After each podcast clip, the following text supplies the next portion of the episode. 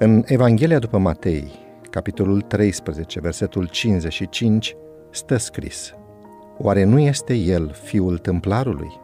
O mare parte din cei care declară că îl caută pe Hristos ar face ca și farisei, care își doreau tăcerea ucenicilor pentru ca ei categoric să strige fanatism, mesmerism, mesmerism, iar ucenicii care își vor întinde pe jos hainele și ramuri de palmier vor fi considerați ostentativi și lipsiți de judecată. Dumnezeu va avea însă un popor pe pământ care să nu fie atât de rece și mort, ci unul care să-l poată lăuda și slăvi. El va primi glorie de la unii, iar dacă cei pe care i-a ales el, cei care păzesc poruncile lui, vor tăcea, atunci pietrele vor striga. Isus vine, dar nu cum a făcut-o la prima venire, ca un prunc în Betleem, nu cum a intrat călare pe măgăruș în Ierusalim, când ucenicii l-au lăudat pe Dumnezeu cu glas tare și au strigat Osana, ci în slava Tatălui. Și cu toată suita îngerilor sfinți care îl însoțesc în drumul său spre pământ. Tot cerul va fi golit de îngeri, în timp ce sfinții răbdători îl vor aștepta și se vor uita spre cer, așa cum se uitau bărbații galileieni când el s-a înălțat de pe muntele măslinilor. Atunci, numai cei care sunt sfinți, cei care au urmat în toate blândul model, vor exclama cu o bucurie entuziastă în timp ce îl privesc.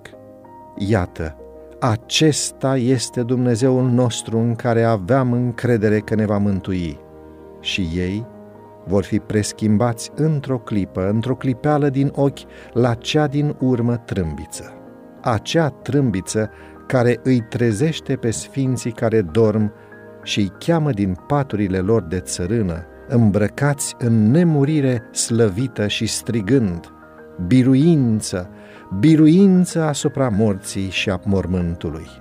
Sfinții schimbați sunt apoi luați împreună cu îngerii pentru a-L întâmpina pe Domnul în aer, pentru a nu mai fi niciodată despărțiți de obiectul iubirilor.